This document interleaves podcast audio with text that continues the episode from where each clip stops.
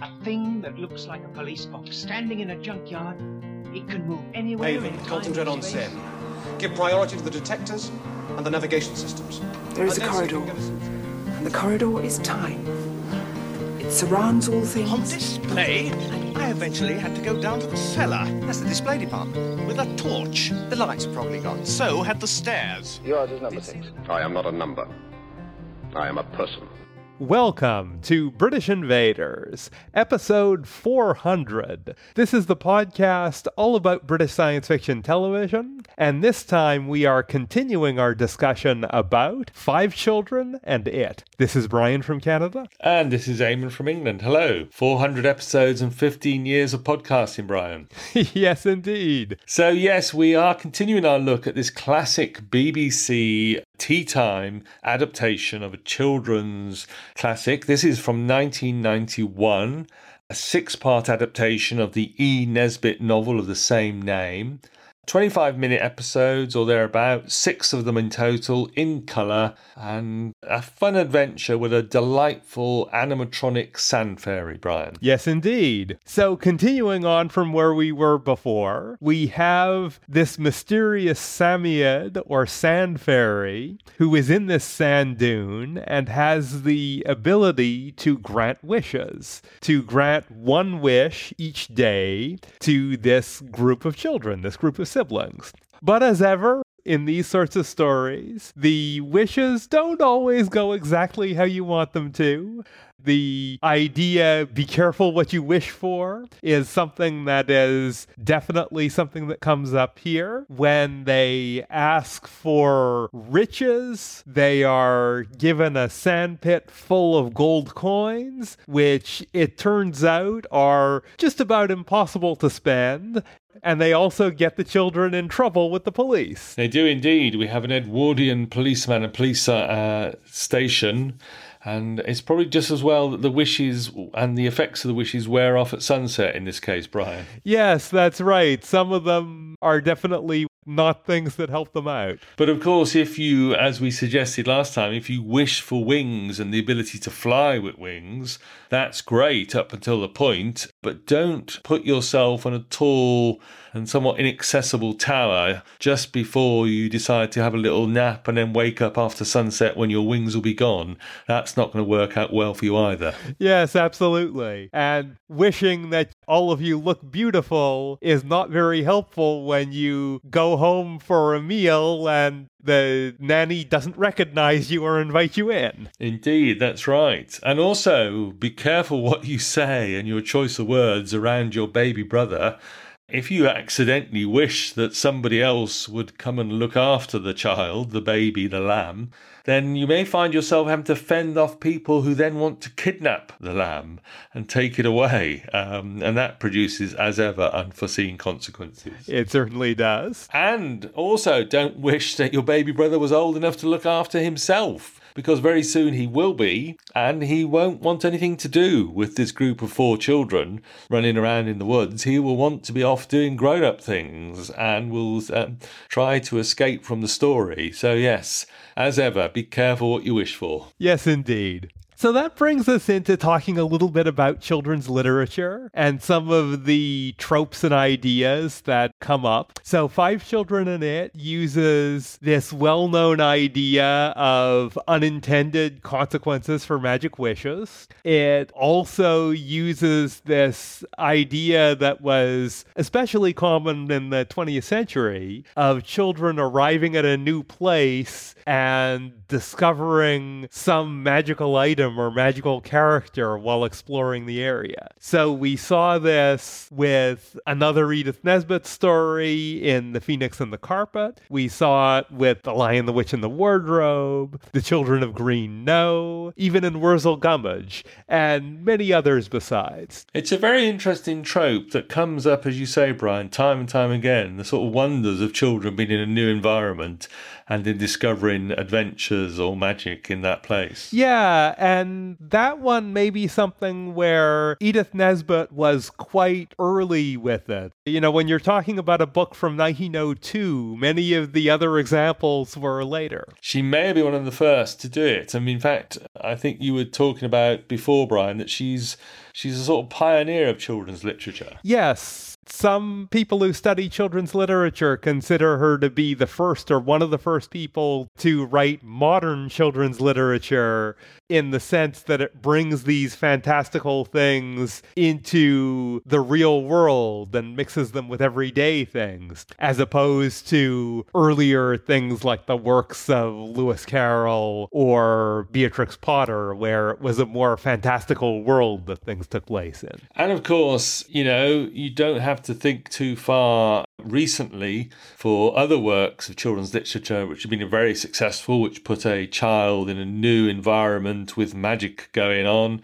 Uh, obviously, there's the huge success of the Harry Potter series, but even on children's television, there's been programs like The Queen's Nose and The Aquila and so on, where children find themselves with some sort of magical item that brings them complications and adventures. So, yes, it's something that's become a part of children's literature, but E. Nesbit may have been one of the first. Yeah, she was definitely influential, and when you read up about her, she's very clearly a big deal in children's literature and was considered to be quite influential. And it fascinates me that with the stories that we've covered on the podcast, Brian, that there's so often uh, Victorian children like Alice, or these Edwardian children, or you know later on children around about the time of the Second World War, seem to be left to their own devices so much. They they they go out of the house during the long summer holidays and they go off to entertain themselves and get into all sorts of uh, adventures and magical situations and of course, their parents in these stories seem quite often absent. They're either been their children have been evacuated or they've been sent to a relative for the school holidays because their parents on the other side of the world, as in the children of Green Knowe, the parents just don't seem to be around very much. Of course, you know, they may be orphan children as well. It's just, it's an interesting concept that comes up again and again in this sort of fiction. Yeah, there seems to be something that appeals to children about these stories that take children away from their families and into sort of their own space that's separate from that, which is interesting. It is, yeah. Very interesting stuff. It's also worth noting that this TV adaptation of avoid some of the more problematic depictions of people from other countries, from other places that we saw in The Phoenix and the Carpet with some, uh, yeah, rather dated and unpleasant things there. This avoids that, which is nice. Yes, we did see that in the 70s on British TV, and it was unfortunate. And I guess on television, uh, in many places. I know from reading the Wikipedia page that there's an episode in the original novel of Five Children and It where they encounter Native American people, although, again, for the, using the language of the time, they're not called that in the novel. And I think wisely the BBC have avoided that episode, and if, I think they've probably expanded the episode involving the castle and an attack on the castle by a group of sort of medieval knights instead, Brian probably the BBC, I think, been quite wise and sensitive at that in 1991 not to do that. Yes, I think so. So I think that brings us to talk about some of our own thoughts about this, a little more than we already have. So, Eamon, what did you like about Five Children and It? So, as ever, we cannot fault the BBC for a period adaptation of a classic of literature, either children's or adult.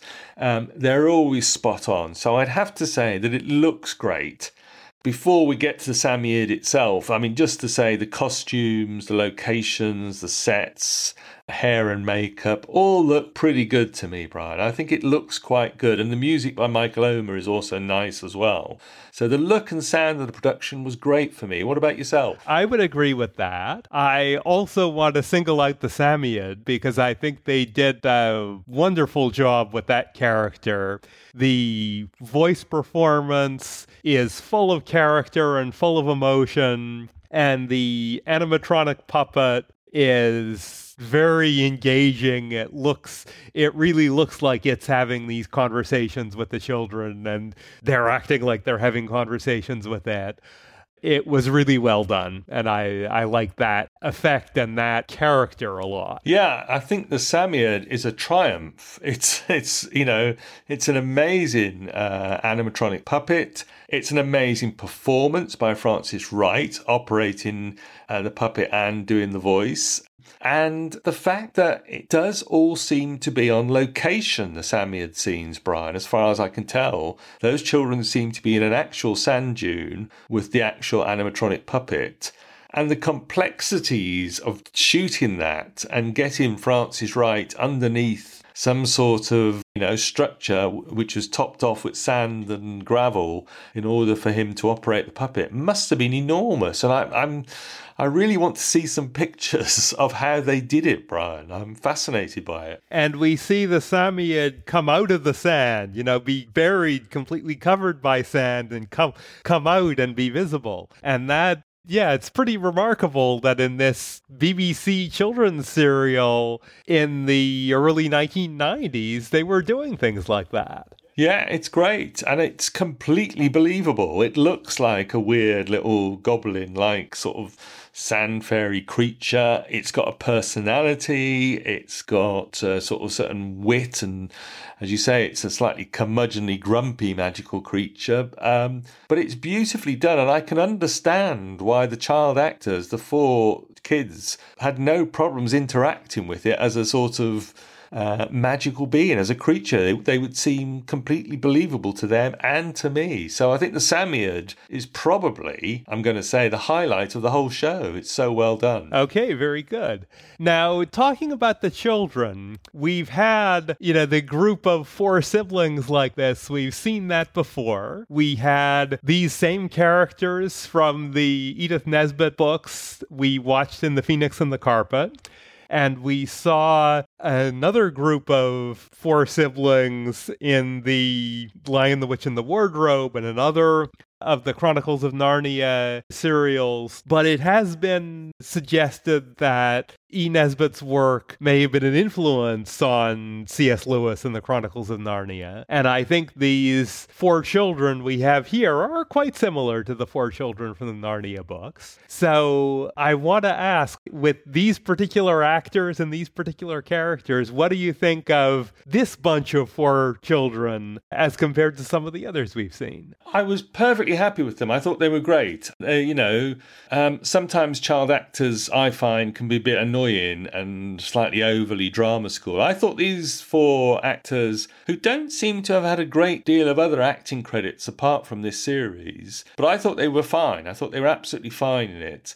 I will say that your point about the four characters in the Narnia books being very similar in terms of age distribution, the sort of balance between two brothers and two sisters, and the personalities of the children, you know, the older siblings and then the younger children who are slightly more tricky is is fascinating. They are it's quite similar as you say, Brian. Yeah, if you look at them in order from oldest to youngest and compare one to one, there there are a lot of similarities there. There really are. It's well spotted and it hadn't occurred to me, but you're absolutely right.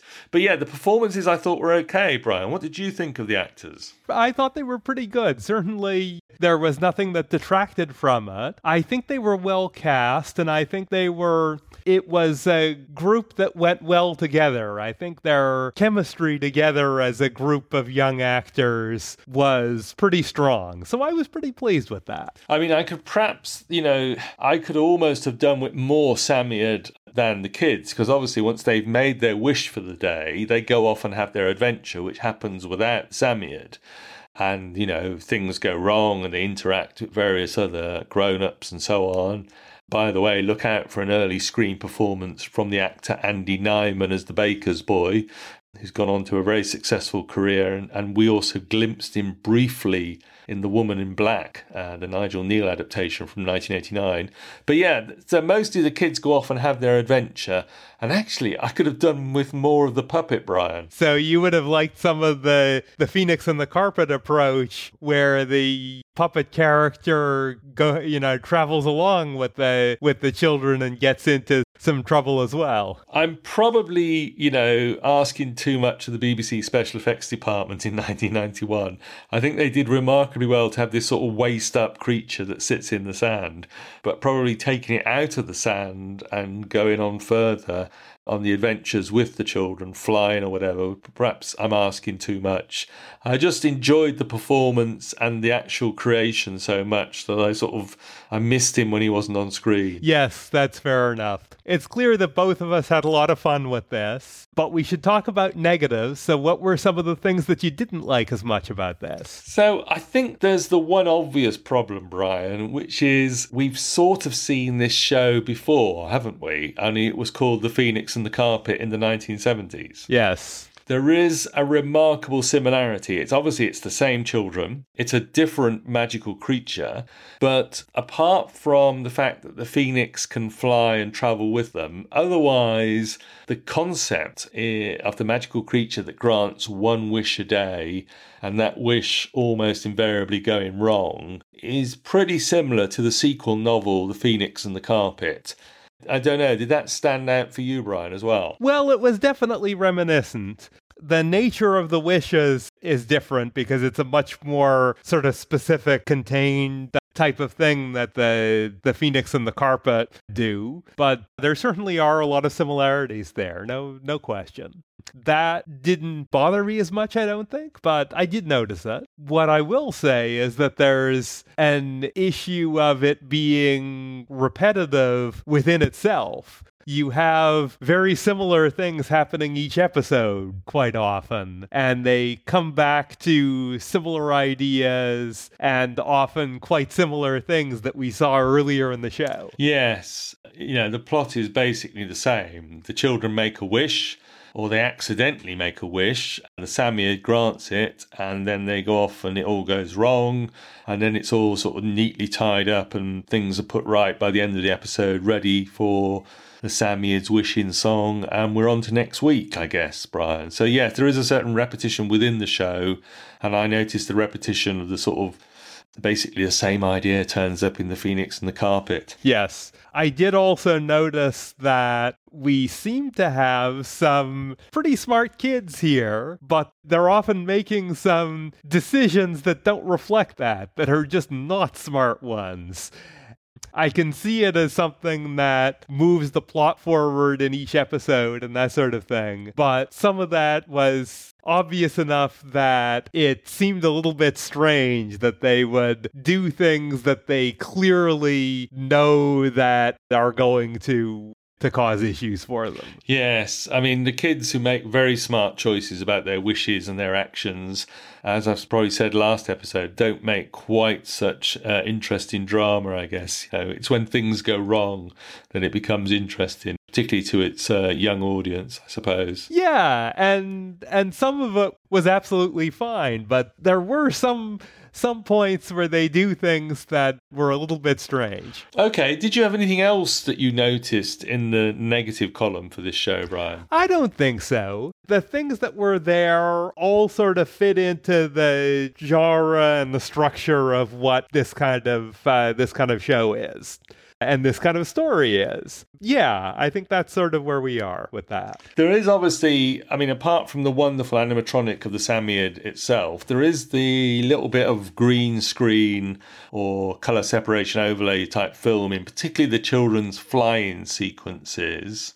What did you think of those? Did you find those sort of charming or did some of the effects look a bit creaky? I didn't mind it. I thought for what we were watching, it was you know, good enough to work. It got the idea across. I thought it was okay actually for 1991. I think, you know, I think we talked about this when we did the Phoenix and the Carpet, that in the 70s, the BBC was really getting to grips with that. And by 1991, they've got it pretty good. And we don't get too much of those sort of edge of the figure effects that I sometimes notice. So I thought it wasn't too bad, actually. And I, I found it of the charming variety. in how well it worked. So, yeah, it's okay. Yeah, I think they also at that point knew when they shouldn't use green screen effects, uh, where some of the, uh, or, you know, certainly the first half of the 1970s, sometimes they were using it when a different approach might have been better. Right.